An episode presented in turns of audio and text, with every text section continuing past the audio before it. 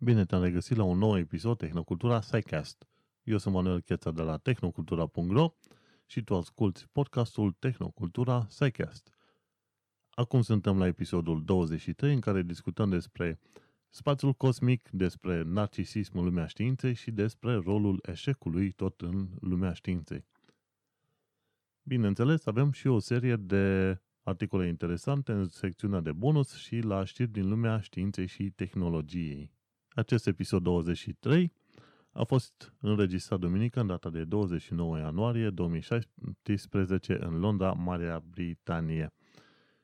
Vreau să mulțumesc partenerului EasyHost pentru gălzduirea tehnocultura.ro EasyHost, nu uita, poți să ajungi la EasyHost mergând pe site-ul ro.easyhost.com. Mulțumim pentru susținerea proiectului tehnocultura.ro În legătură cu subiectele de astăzi, ele vor fi puțin mai abstracte, ca să zicem. Nu vom discuta despre mari invenții și descoperiri ce s-au făcut în ultima săptămână și nici despre cine știe ce procedee super complicate din lumea științei. Important este că vom înțelege puțin mai bine știința și oamenii din spatele ei, probabil după acest nou episod de Tehnocultura SciCast, unul mai abstract nițel, dar totuși care sper să îți placă suficient de mult. Haideți să vorbim puțin despre spațiul cosmic. În unul dintre cele mai noi episoade de la Nature Podcast, cel înregistrat pe 26 ianuarie 2017, s-a discutat foarte mult despre Outer Space Treaty, tratatul spațiului cosmic. Și acolo, la un moment dat, una dintre păreri spunea că spațiul cosmic ar trebui să fie văzut ca un fel de rezervație naturală.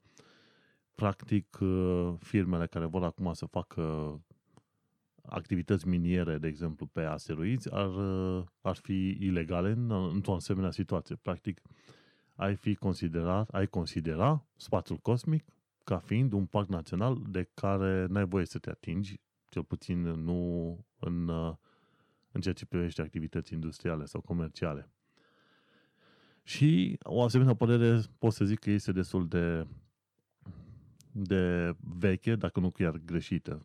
Pentru că dacă vrei să evoluezi și să trimiți mai departe specia umană către lună, Marte și așa mai departe, tu ai nevoie să te folosești de resursele pe care le găsești în zona în care te duci. Ce faci? Dacă te duci pe Marte și ai nevoie de aur, paladiu sau cine știe ce alte uh, materiale, fier, cine știe, argint și așa mai departe, și știi că sunt în uh, centura de asteroizi dintre Marte și Jupiter, ce faci? Nu te duci la centura de asteroizi unde e mai aproape, te duci înapoi pe, către Pământ pentru un kilogram de aur? În mod sigur nu o să fie așa ceva. Atunci când civilizația evoluează și se duce mai departe, bineînțeles că își va lua resursele de acolo de unde va avea nevoie. Așa că o asemenea vedere în care se discută că spațiul cosmic ar trebui văzut de o rezervație naturală, în mod sigur nu va, nu va rezista. Pentru că vor fi, bineînțeles, presiuni economice și politice în, în, împotriva unei asemenea idei. Dar până un altă, hai să citim puțin ce înseamnă Outer Space Treaty. Știi? Și este vorba de, am chiar în fața mea, a, un fel de rezumat al tratatului spațiului cosmic și are un nume destul de lung așa și zice Tratatul privind principiile ce guvernează activitățile statelor în explorarea și folosirea spațiului cosmic, inclusiv a lunii și a altor corpuri cerestre. Ce, uh, corpuri, uh, da, cerestre, celeste, în fine. Și tratatul spațiului cosmic a fost considerat de către subcomitetul legal în 1966 și s-a ajuns la o decizie comună în adunarea generală în același ani. Rezoluția 2222 per 22. Nu știu exact ce înseamnă treaba aia. Tratatul a fost uh, bazat în mare parte pe declara- declarația privind principiile legale ce guvernează activitățile statelor în uh, explorarea și utilizarea spațiului cosmic, care a fost adoptată de uh, adunarea generală în rezoluția sa din 1962. Așa, în rezoluția sa numită 1962, din anul 1963, dar a mai adăugat ceva cu noi condiții. Tratatul a fost uh, prima oară semnat de către Federația Rusă, SUA și Marea Britanie în 1967 și, bineînțeles, în ianuarie 1967 și, în, uh, și a intrat în activitate în octombrie 1967. Tratatul spațiului cosmic are un fel de bază legală în privința utilizării spațiului cosmic, are o serie de reguli generale.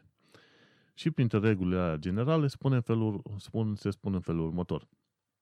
Explorarea și folosirea spațiului cosmic trebuie făcută pentru beneficiul și în interesul tuturor țărilor și uh, spațiul cosmic este o provincie sau un fel de colonie a întregii umanități. Ar fi perfect valabilă treaba asta dacă, de exemplu, avea un guvern uh, global și, bineînțeles, toate firmele care ar ajunge în spațiu cosmic s-ar supune acelui guvern local, global, pardon. Mm, na, nu o să se întâmple. În viitor nu vei vedea treaba asta. Uh, spațiul cosmic, al, do- al doilea punct, spațiul cosmic trebuie să fie liber pentru explorare și pentru utilizare de către toate statele. Al treilea punct, spațiul cosmic nu poate fi considerat proprietatea niciunui stat, fie că este ocupat sau prin orice fel de alt mod. Uh, următorul punct, statele nu au voie să pună arme nucleare sau alte arme de distrugere masă pe orice fel de corp uh, cerestru, pe orice fel de corp în uh, afara Pământului. Bun, Luna și alte corpuri cerestre uh, vor fi folosite pentru scopuri uh, pașnice. Am o problemă mare cu punctul ăsta. Dacă te întâlnești cu alien, ce faci? Mai departe, astronauții ar trebui văzuți drept uh, ambasadorii umanității, ceea ce e frumos. Statele sunt responsabile pentru activitățile făcute de către firmele sau uh, instituțiile guvernamentale ale lor în spațiul cosmic, așa. Uh, statele sunt, uh, sunt răspunzătoare pentru orice fel de daune create de către obiectele sale cerești, respectiv un satelit artificial care distruge un alt satelit artificial. Și statele sunt obligate să evite contaminarea intenționată a spațiului ori a altor corpuri cerești. Și cam astea sunt punctele principale. Sunt 3, 6, 9 puncte. Trebuie să ținem cont de faptul că am tradus direct de pe pagina respectivă, pagina pe care am pus-o în uh, show notes.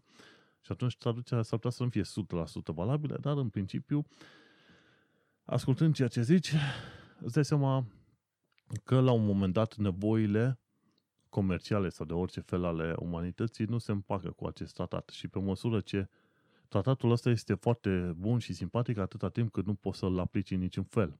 Cu alte cuvinte, atâta timp cât nimeni nu ajunge în spațiul ăla cosmic.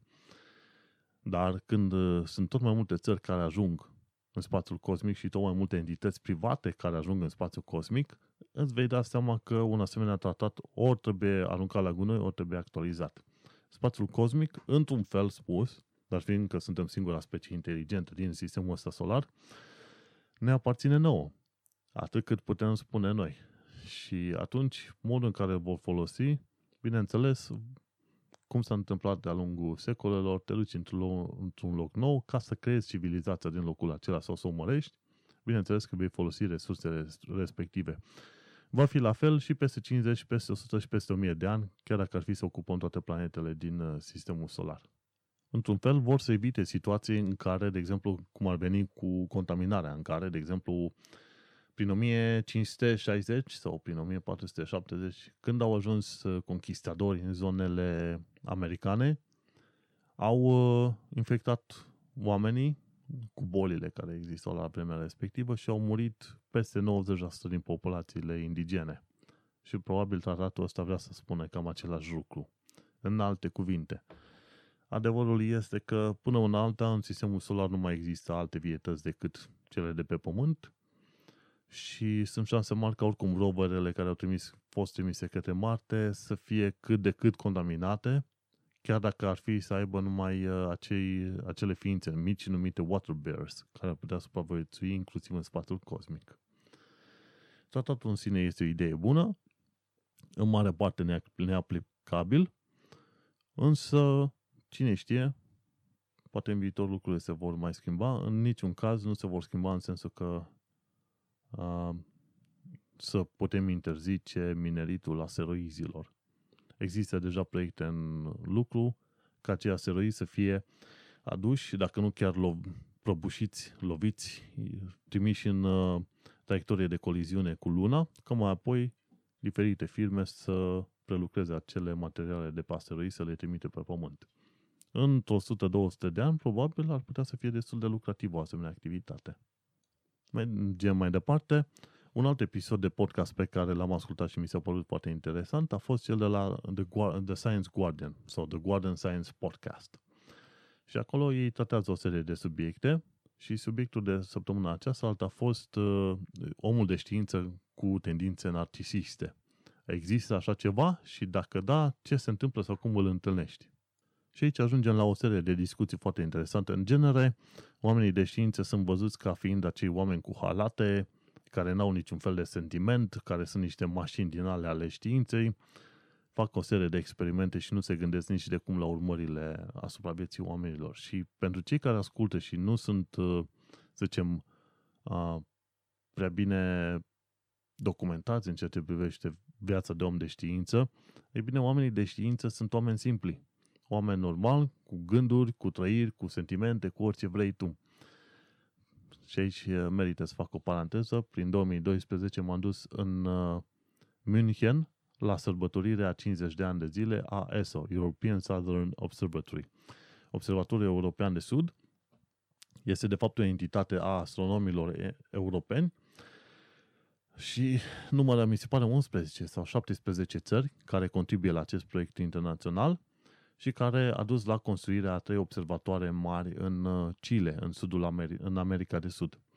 Ai VLT acolo, ai uh, un alt proiect uh, NTT, așa mai vechi, și ai un proiect mai nou, ALMA, și pe aia va fi încă un al patrulea proiect super mare, EELT. Practic, observatoare astronomice. Fiecare Uh, NTT, NTT e mai vechi, VLT mai nou și foarte bine echipat, ALMA este un radiotelescop și după aia mai este un EELT, este un telescop enorm cu oglinda principală, mi se pare de vreo 33 de metri în diametru, ceva de genul ăsta, e ceva enorm. Bun, și cât a fost, când am fost în 2012 în, uh, la ESO, de fapt, în uh, sediu ESO este în Garching. Garching este o localitate, un fel de sătuleț din, uh, de la marginea München și am avut ocazia să văd oamenii de știință cum discută între ei. Acolo discutăm de astronomi, astrofizicieni și așa mai departe. Uh, pasionați și care discutau pe o serie de probleme care mai de care, de la exoplanete până la sudul soarelui și, alt, și așa mai departe. Am avut ocazia să merg și la cină cu oamenii respectiv. Eram acolo ca reprezentant al presei. Și am stat la masă cu oamenii, am discutat cu ei. Și la un moment dat eram între o fată care era PhD și făcea doctoratul chiar atunci la Garching legat de găurile negre. Și în dreapta mea aveam pe cineva un băiat tinerel și el ceva tot din domeniul astrofizicii. Și îmi povesteau, zice, mă, noi suntem ca oricare om simplu, care avem dorințele noastre, fricile noastre și tot ceea ce definește un om oarecare care este la o muncă oarecare, ne definește și pe noi. Și, bineînțeles, glumim, mergem și noi la party, ori nu avem nicio treabă. Și știind lucrurile astea, când am ascultat podcastul de la The Guardian, dacă sunt oameni de știință narcisiști, mi-am dat seama și mi-am adus aminte, bineînțeles, că oamenii de știință sunt și ei oameni. Și printre ei găsești, într-adevăr, și unii care sunt narcisiști, narcisiști, care s-ar putea considera mai presus de ceilalți pentru că ei știu foarte bine un anumit domeniu. Și sunt șanse mari că se găsesc asemenea oameni. Mai ales dacă urmărești retractionwatch.com, vei descoperi diferite situații legate de whistleblowers, adică studenți sau uh, doctoranți care lucrează sub uh, conducerea unui uh, om de știință, unui senior, și care descoperă probleme în anumite studii, ia legătura cu seniorul și seniorul, pentru că nu vrea să aibă imaginea pătată, caută să blocheze acei studenți în a face publice anumite informații sau declarații. Și atunci se ajunge la situația de whistleblower în lumea științei, în care doctoranzi trebuie să-și ascundă numele ca mai apoi să facă publice anumite studii sau datele unor studii care nu sunt, nu sunt bune, dar pe care oamenii de știință le promovează ca fiind ok și ca fiind niște studii de succes, știi? Și acolo îți dai seama că oamenii de știință sunt, bineînțeles, aceiași oameni ca oameni obișnuiți și că narcisismul există într-adevăr. Că îl descoperi, îl descoperi, că îl combați, nu știu dacă ai cum, dar ideea e, același lucru îl zicea și podcastul respectiv, există oameni de știință care, la care narcisismul și orgoliul este puțin peste măsură. Dar cu ocazia asta, nu asta vreau să țin minte, faptul că există oameni de știință narcisiști, ci vreau să țin minte că oamenii de știință sunt în primul rând oameni, după care sunt oameni de știință.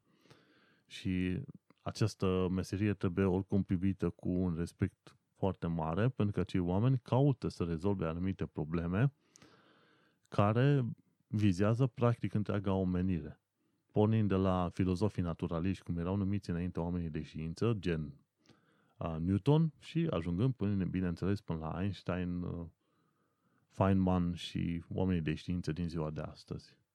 Și acum ajungem la, iarăși la un podcast foarte interesant, făcut de cei de la BBC Radio 4.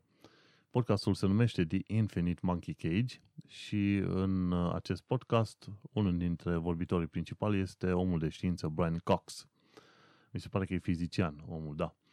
Ei, și acolo se discută despre uh, eșecurile din lumea științei și cum că în mod normal există un bias, un, există un fel de subiectivism în care știința sau experimentele din lumea științei caută să prezinte numai rezultate pozitive, adică am un vaccin sau am descoperit de ce gravitația funcționează așa, ori așa, ori așa. Însă, prea puțină, se da, prea puțină atenție se dau uh, pașilor care au dus la eșecul, uh, la un anumit eșec. Sau câte eșecuri au fost de-a lungul timpului, ca mai apoi să se ajungă la o etapă de succes. Și ceea ce atrage atenția Brian Cox în uh, cel mai nou episod, uh, el spune că noi trebuie să ne uităm și să mulțumim faptului că există acei pași care au dus la eșec, pentru că acei pași care au dus la eșec, de fapt au construit un succes ulterior. Pentru că dacă nu greșești în 20 de moduri diferite, nu poți să ajungi să-ți dai seama că modul 21 în care ai putea face experimentul ar putea duce la un uh, succes. Și este un trend și în lumea științei în care diferite studii care se fac nu raportează lucrurile negative, ci raportează numai direct succesul. Ei nu spun, de exemplu, că au încercat substanța X sau Y și nu a funcționat, ci ei zic că au folosit substanța Z care a funcționat și care e foarte bună de folosit drept uh, vaccin pentru cine știe ce boală. Și cred că are dreptate și Brian Cox. Ar trebui să existe și o listă de eșecuri care au dus la un anumit succes ca mai apoi oamenii care vor să refacă succesul respectiv sau să refacă un anumit experiment să știe ce să evite. Dar asemenea informații sunt ascunse și în lumea științei văd că în genere se consideră că este rușinos să ai să raportezi un eșec. Pe când uh, gândirea ar trebui să se schimbe. Adevărul e că cel puțin în SUA știu că se, se plâng oamenii puțin că dacă tu nu lucrezi la un proiect uh, care este fancy în perioada politică sau, ce știu, culturală în care vrei tu să faci experimente, atunci s-ar putea să nu primești să nu primești finanțare. Sau, dacă experimentele tale se tot lovesc de eșecuri, la fel, pierzi finanțarea. Și atunci ce te faci? Dacă pierzi finanțarea când tu ai încercat un milion de moduri de a rezolva o problemă și totuși n-ai ajuns la un rezultat uh, uh, pozitiv sau un rezultat la care se așteaptă ei. Și atunci stai și te gândești că probabil ar trebui schimbat modul de modul în care trebuie făcute lucrurile pentru că mai apoi să poți ajuta generațiile viitoare, nu? Ăsta e momentul în care mi-ar face bine să stau de vorbă cu oameni de științe, să iau un interviu, două, însă vedem în viitor cum voi reuși să iau legătură, că doar cunosc vreo 2-3 oameni de știință și putem lua un interviu chiar, chiar și prin Facebook, dacă nu chiar ceva audio înregistrat, oricine știe prin Skype. Oricum am, am legătura de net, de internet atât de proastă în închei pe aici, încât va trebui să văd, să găsesc metode alternative în care pot să salvez un interviu făcut cu oameni de știință pe care îi cunosc. Și ei putea, ar putea spune același lucru. Însă, poate pentru episoade viitoare reușesc să obțin câteva interviuri, de preferat chiar interviuri audio, ca să ascultăm și noi oamenii în cuvintele lor ce au de zis. Până atunci, important de știut că în lumea științei trebuie să dăm importanță mare și eșecurilor, nu numai succeselor. Și cam asta au fost subiectele principale ale ediției. Puțin mai scurt de data aceasta, însă sper că am învățat ceva puțin despre tratatul spațiului cosmic, despre oamenii din lumea științei și despre eșecul din lumea științei. Hai să, să trecem puțin la minutul din lumea tehnologiei. De la TechWiki aflăm care sunt cele mai rapide tehnologii SSD. În mod normal, ai în calculator ai hardul, HDD, Hard Disk Drive, dar există dispozitive mai noi pe care poți stoca memorie, informații, date și alea sunt pe SSD-uri. Sunt SSD-urile care vin pe SATA, dar mai sunt și alte SSD-uri pe diferite tipuri de porturi. Fie ai uh, în portul M.2 și SSD-ul respectiv este chiar mic, pe porturile U.2 ori în PCI Express, ori dacă nu, sunt anumite SSD-uri care merg puse direct în slotul de RAM.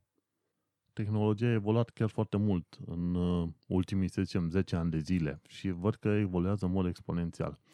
Mergem mai departe, de la Robin Moldar aflăm că el a creat un fact-checker bot care poate fi adăugat în uh, Skype, de exemplu, introduce o frază și întrebi fact-checker bot dacă fraza respectivă are este adevărată sau falsă, nu? De exemplu, poți spune că Trump a fost votat 100% cu 100% de voturi în SUA și atunci fact checker bot ar trebui să fie în stare să facă asemenea verificări. De la Tom Scott aflăm de unde provine numele de Bluetooth, adică dinte albastru. Se pare că tehnologia Bluetooth, care o folosim noi în telefoane, inițial avea un nume ceva mai lung și mai enervant, așa că creatorul ei s-a gândit să folosească numele unui lider din Danemarca, care a unit Danemarca și Norvegia în urmă cu ceva sute de ani de zile și numele lui era Bluetooth, dinte albastru, cică. Și atunci de acolo a apărut și numele de tehnologie, tehnologie Bluetooth. Mergem mai departe. Tot de la TechWiki aflăm care este diferența între router, switch și access point. Și un alt punct la minutul de tehnologie, aflăm istoria arcului în conflictele armate și în jocurile video. Pentru cine nu știe, Ahoy este un canal de YouTube care prezintă istoria diferitelor arme folosite în jocurile video. Poți să ignori foarte bine, de exemplu, partea de jocuri video din filmele lui Ahoy și totuși rămâi cu ideea legată de istoria armelor respective. De ce sunt folosite, la ce sunt bune, ce armă, ce face o armă mai bună decât alta, doar pentru cei care sunt pasionați. Dar în principiu asta merg în jocurile video. Mergem mai departe, să mai aflăm câte ceva din știri din lumea științei. De la Evolutionist aflăm că sunt conturi de Twitter rebele care promovează știința. Pentru cei ce nu știu, în ultima perioadă, Trump a trimis o serie de decizii în instituțiile federale din SUA cel puțin cele care fac studii științifice și le-a cerut să nu mai comunice public o serie de informații, mai ales cele legate de schimbările climaterice. Și angajați din cadrul instituțiilor respective au început să-și facă conturi de Twitter personale prin care ei uh, pur și simplu ignoră interdicția asta de la Trump și promovează știința mai departe. Felicitări lor! Mai departe, de la Vintage Space aflăm ce se întâmplă în timpul intrării în atmosferă. Mai ales când intri în atmosferă și ai viteză extrem de mare, descoperi că ai nevoie de un uh, scut termic care să te protejeze până ajungi în, uh, la o altitudine suficient de bună în care să poți folosi parașutele. Și ce se întâmplă în situația respectivă? Se pare că, datorită frecării cu aerul, uh, în zona scutului termic, ce se întâmplă? Se generează o plasmă. Și plasma aia are temperatură extrem de mare care poate să stopească scutul. La un moment dat, din ce știu eu, chinezii folosiseră ca scut termic un scut ablativ, practic unul care se consumă sau care arde, din lemn. Aveau ei un anumit uh, un uh, tip special de lemn și au folosit scutul respectiv termic ca să aducă înapoi uh, materiale din spațiul cosmic, respectiv uh, son, son de spat, uh, sateliți. Și uite cum și lemnul e bun de folosit ca scut termic. Mergem mai departe. De la SciShow aflu că în Antarctica sunt foarte multe ecosisteme, chiar în zona gheții sau sub gheață. În zona gheții sau sub gheață. Mergem mai departe. De la Bozeman Science aflăm ce este potențialul electric în lumea neuronilor, de exemplu. Practic, cum se trimite semnalul de la un neuron la altul. Și există un prag de voltaj, minus 0,5 mV, mi se pare, și atunci când este atins pragul respectiv de voltaj, ionii pozitiv din interiorul axonului neuronului schimbă poziții cu ionii pozitiv din exteriorul din exteriorul axonului. Practic se face un schimb de ion de sodiu și de potasiu. Și când are loc schimbul ăsta, schimbul se propagă în jos pe axon până ajunge la marginea axonului, după care se duce mai departe către următorul uh, neuron. Este foarte interesant de urmărit uh, acel video și în care vezi cât de cât cum funcționează transmisia de semnale electrice de la un neuron la altul. De la Cristian Român, senior editor la revista Știință și Tehnică, aflăm câte ceva despre cărți deștepte, inteligibilitatea naturii, cum înțelege știința lumea. O carte scrisă de Peter Deere. Și Cristian Român povestește puțin ce conține cartea și de ce o consideră o carte deșteaptă și, bineînțeles, de ce ar trebui să o cumperi și tu să o citești. De la Minute Earth aflăm că începem să folosim uh, porci, pe viitor vom folosi porci pentru a crește organe umane. Deocamdată au fost niște experimente făcute. Într-un șoarec a fost crescut un organ al altului șoarec, folosindu-se de celule stem din uh, cele al doilea șoarec. Pe viitor am putea crește organe umane, cum ar fi inimă, plămâni, rinichi, în porci. Și am putea folosi acei porci pentru transplant. Deci știința evoluează chiar destul de bine.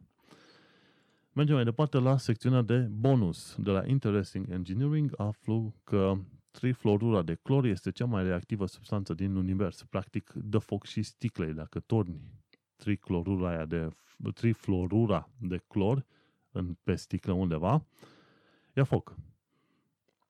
Și mergem mai departe. De la Symmetry Magazine afli 5 lucruri despre stelele neutronice, după care de la PBS Spacetime poți să afli ce sunt cozarii. Și de la Geeks Are Sexy, ultimul punct din secțiunea de bonus, afli cum poți să supraviețuiești unui război nuclear. Sunt două video puse acolo în show notes și sper că le vei urmări și tu. În principiu, dacă o bombă atomică explodează în zona ta, trebuie să ai geamuri uși închise, nu, sta în, nu te uita la o bombă care explodat, chiar dacă ești la 300 de km distanță, pentru că vei orbi și dacă știi că explodează, bagă-te la subsol. În principiu trebuie să stai o săptămână sau două la subsol până când uh, se curăță puțin zona și poți ieși în siguranță afară. Gândește-te o săptămână sau două. Atunci când este vorba de conflict din asta nuclear, ți-ar trebui să ai ceva mâncare și apă pregătite ca să nu ieși din casă timp de vreo două săptămâni.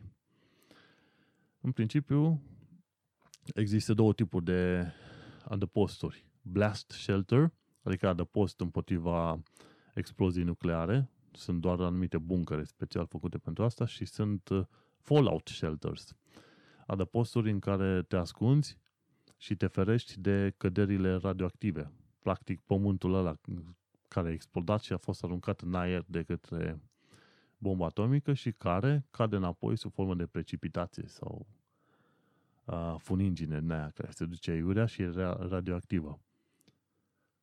În asemenea situații, un fallout shelter ar fi mai bun. Cel mai bine ar fi în orice fel de situație să ai metri buni de pământ între tine și aer sau dacă nu, vreo 3, de la 3 până la 5 metri de, de beton ca să te protejezi de radioactivitate. Și cam acesta este cel mai nou episod de la Tehnocultura SciCast. N-am văzut alte știri să fie remarcabile și super interesante despre care să vorbesc în, în detaliu, în afară de spațiu cosmic, narcisismul și eșecul în știință. Așa că, pe măsură ce descoperim sau descoper știri mai interesante, am să vorbesc despre ele în edițiile viitoare. Eu sunt Manuel Cheța de la tehnocultura.ro Tu ai ascultat Tehnocultura SciCast, podcastul. Acesta este episodul 23. Mulțumim EasyHost pentru găzuirea website-ului tehnocultura.ro și pentru orice fel de sugestii și reclamații și orice, nu uita tehnocultura.ro. Ne auzim pe data viitoare.